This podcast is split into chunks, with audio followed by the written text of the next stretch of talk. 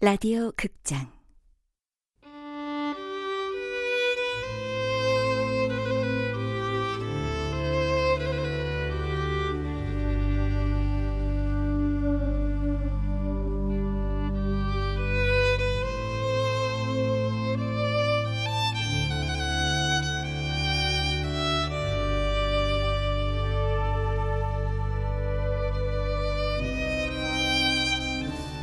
시간을 마시는 카페.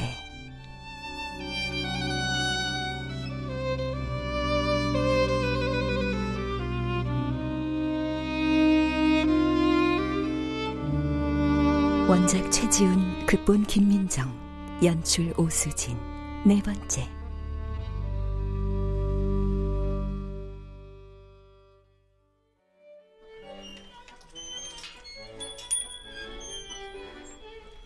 2058년 2월 강태호가 카페 아스가르드에 들어선다. 그가 늘 앉던 자리에 다른 청년이 앉아 있다. 내가 한 발 늦었군. 아스가르드에 오신 걸 환영합니다. 여기선 손님의 아름다운 과거와 밝은 미래만을 볼 수 있기를. 뭘로 드릴까요? 늘 마시던 걸로 하죠. 네. 자리 괜찮으시겠어요? 괜찮아요. 늘 머물던 자리에서 벗어나면 또 다른 풍경이 보이겠지. 그럼 하늘색 유니폼의 뒷모습이 매력적인 프레이야가 카운터로 돌아갔다. 강태호는 프레이야와 대화할 때마다 자기 몸에서 병원 냄새가 나진 않을까 신경 쓰였다.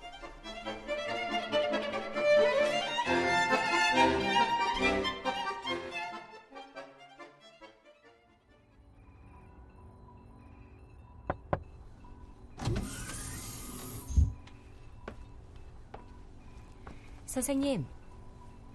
또 보내요. 잘 지내셨어요? 나이 보냈다고 병원에 벌써 소문이 돈 건가? 저 몸은 좀 어떠세요? 어때 보여요? 어, 담당이가 곧 설명해 드릴 거예요. 감정이라곤 코딱지만큼도 없는 스키즈 박사? 그래도 이 분야에선 최고의 명이세요. 그래봐야 운명이 닿으면 어쩔 수 없는 거야. 알죠? 사인은 오케이, 면회는 사절. 아, 그리고 읽을 것 좀 갖다 줘요. 네, 창고에 있는지 찾아볼게요. 요즘 병원에도 전자잡지만 비치해서요. 나 같은 늙은이는 종이 잡지가 익숙해. 꼭 좀 부탁해요. 네, 쉬세요.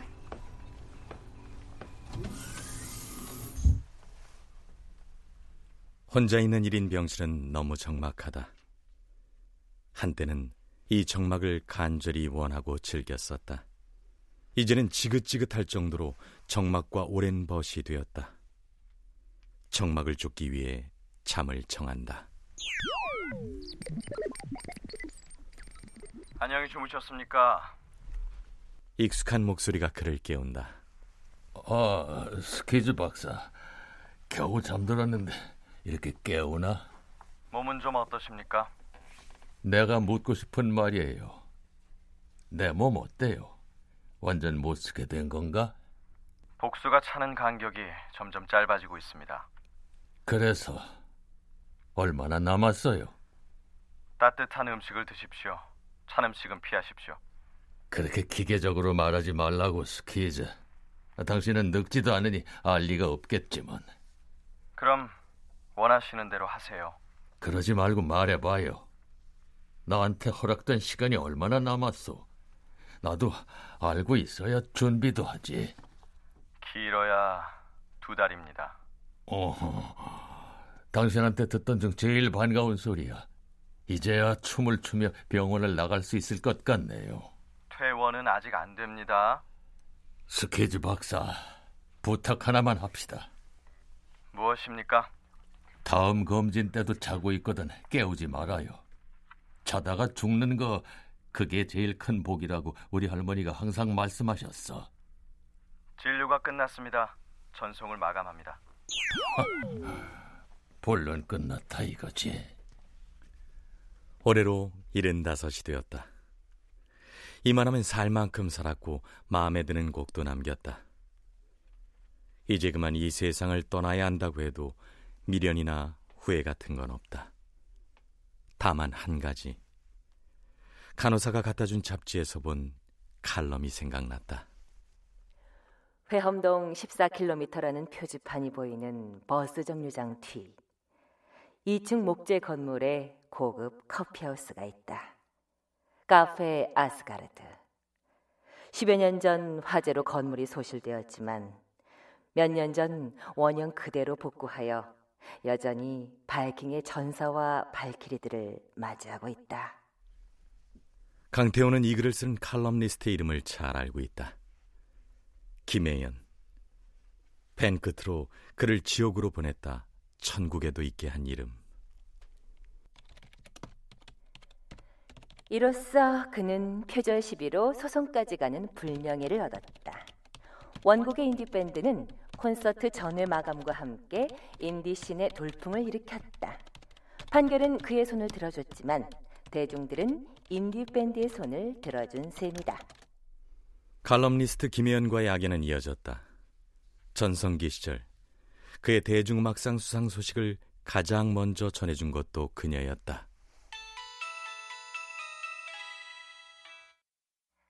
여보세요?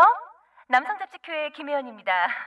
작곡가님, 올해 대중가수상 대상 수상을 축하드립니다. 어, 인터뷰를 할 수 있을까 해서 전화드렸어요. 어머, 아직 주최 측에서 통보 못 받으셨어요? 내부 결정은 이미 난 걸로 알고 있는데요. 그의 삶이 끝나간다는 선고를 받은 날, 그녀가 쓴 칼럼이 눈에 띈 건 우연일까, 인연일까? 아스가르드, 지금의 나를 잊게 해준 곳. 내 인생의 라그나로크가 찾아오기 전에 그곳에 가야지. 거기서 헝가리 무곡을 들으며 글라스에 담겨 나오는 검붉은 색과 신맛이 매력적인 노르넨을 마시고 싶어. 얼음이 완전히 녹기를 기다렸다가. 강태호는 팔에 꽂힌 주사 바늘을 뽑고 환자복을 벗고 일상복으로 갈아입었다.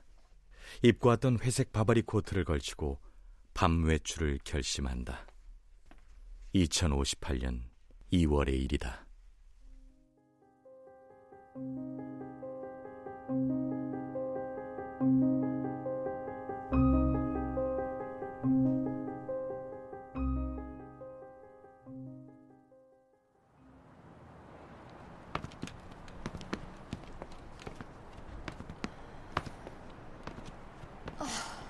다리 아파 더는 못 걷겠다.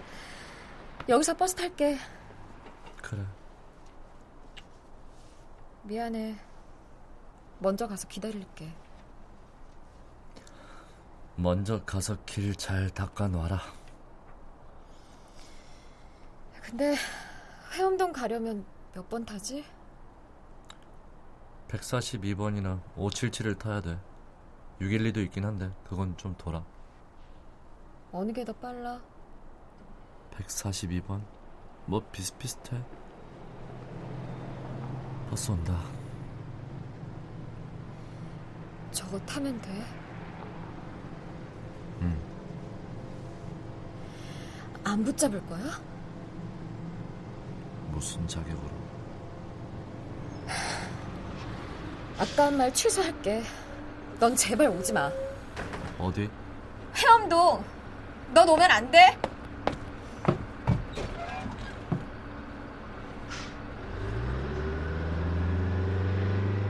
방금 전 그렇게 그녀는 떠났다. 씁쓸한 이별의 아픔을 겪었는데 가슴 한 구석에서 화라산처럼 터져 나오는 것은 울음이 아니라 갈증이었다. 버스 정장 뒤편 카페 아스가르드가 눈에 들어왔다.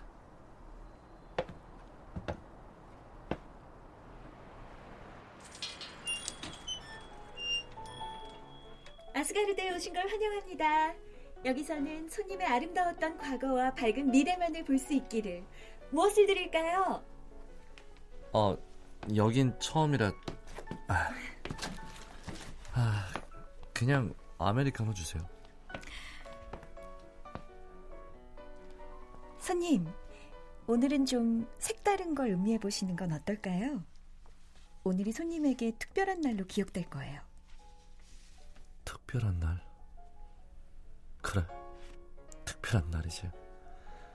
마지막으로 도전한 가요제에 떨어졌고 혼성 듀오를 했던 내 첫사랑을 방금 떠나보냈으니까.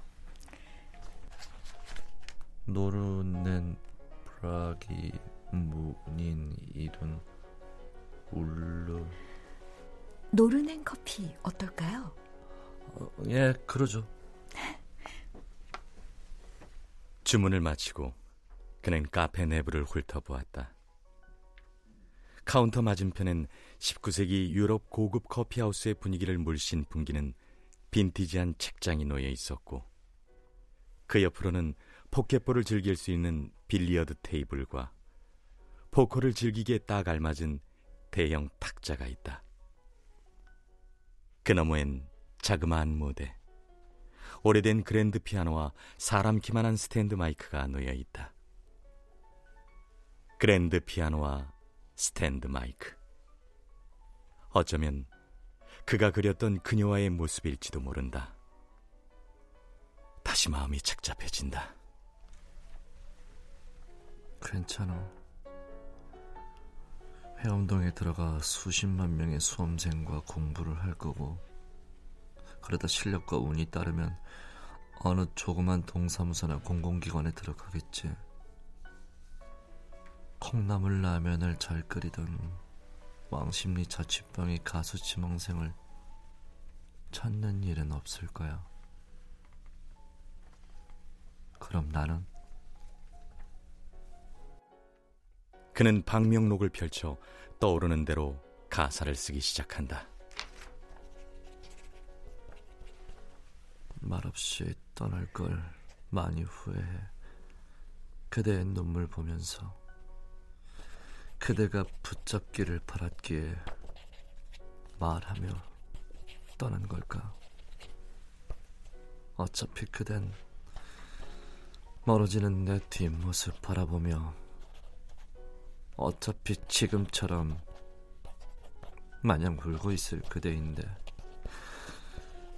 말없이 떠나갈 걸 그랬어. 후회뿐이지만 잘 있어. 이 한마디 남기고 그대를 떠나가네요.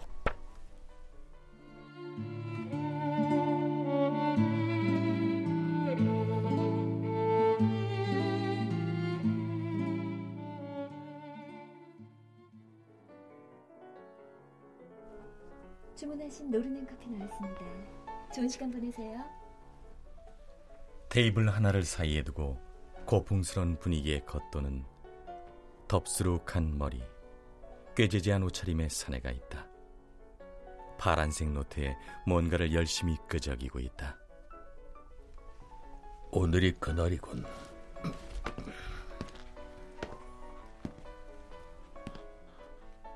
실례합니다. 우리 전에 네? 잠깐 앉아도 되겠습니까? 네. 어, 자네도 노르넨인가? 그걸 마시는 걸 보니 오늘은 자네에게 아주 특별한 날인가 보군. 청년은 노인의 말벗이 돼주긴 싫었다. 중요한 선택의 기로에서 갈피를 못 잡고 방황하는 중이다. 잠시 그저 혼자 있을 시간이 필요하다. 여기 처음 왔을 때 웨이트리스가 그러더군. 오늘같이 특별한 날엔 좀 색다른 커피를 마셔보는 게 어떻겠냐고. 그러면서 이른 봄에 마시는 아이스 커피는 어떠냐며 이걸 권했지. 바로 이 노르네늘. 맛이 좀 신데요, 전. 제 입맛엔 별로예요. 물론 시지. 커피에 와인이 들어가서 그런 맛이 나는 거야. 노르넨에 들어간 와인은 커피를 시게 하지만 대신 다른 어떤 커피보다도 부드러운 맛을 내게 하지. 아, 몰랐습니다. 하긴 나도 처음엔 몰랐어.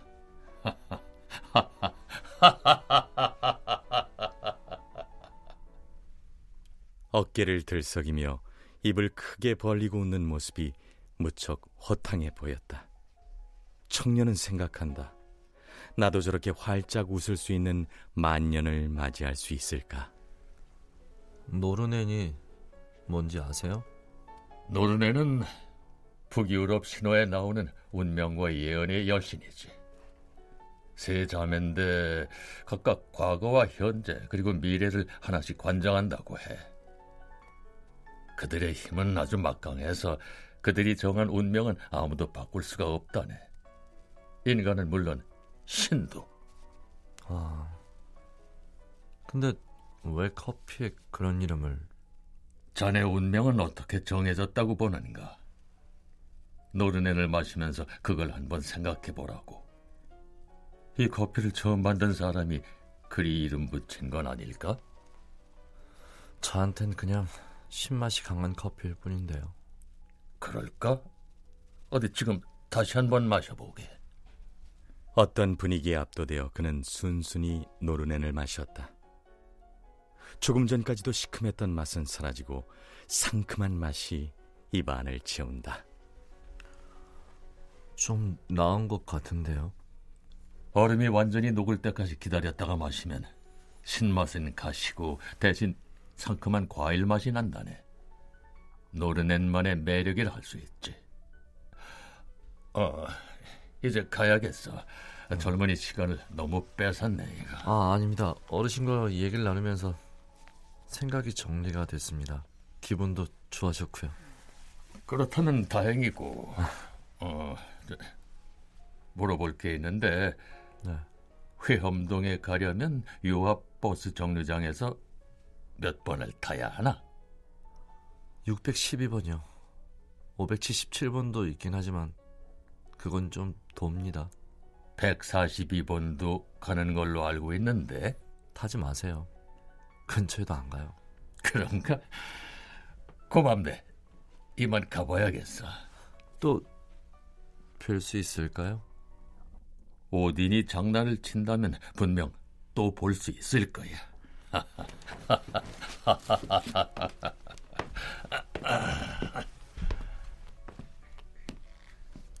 젊은이는 노인이 한 말을 곰곰이 생각해 본다.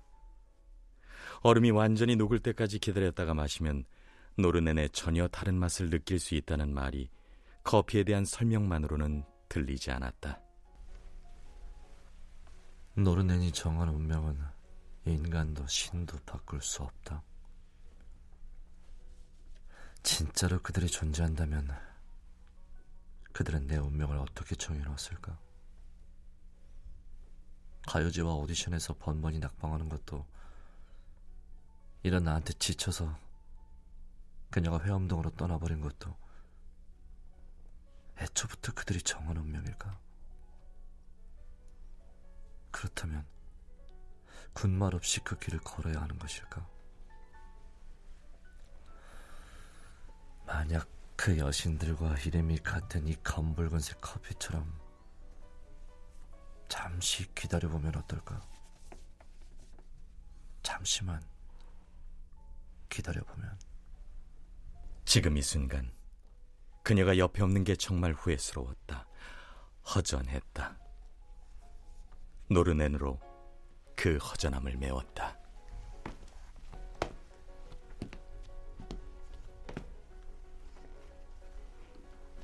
그대 앞날에 건투를 비네.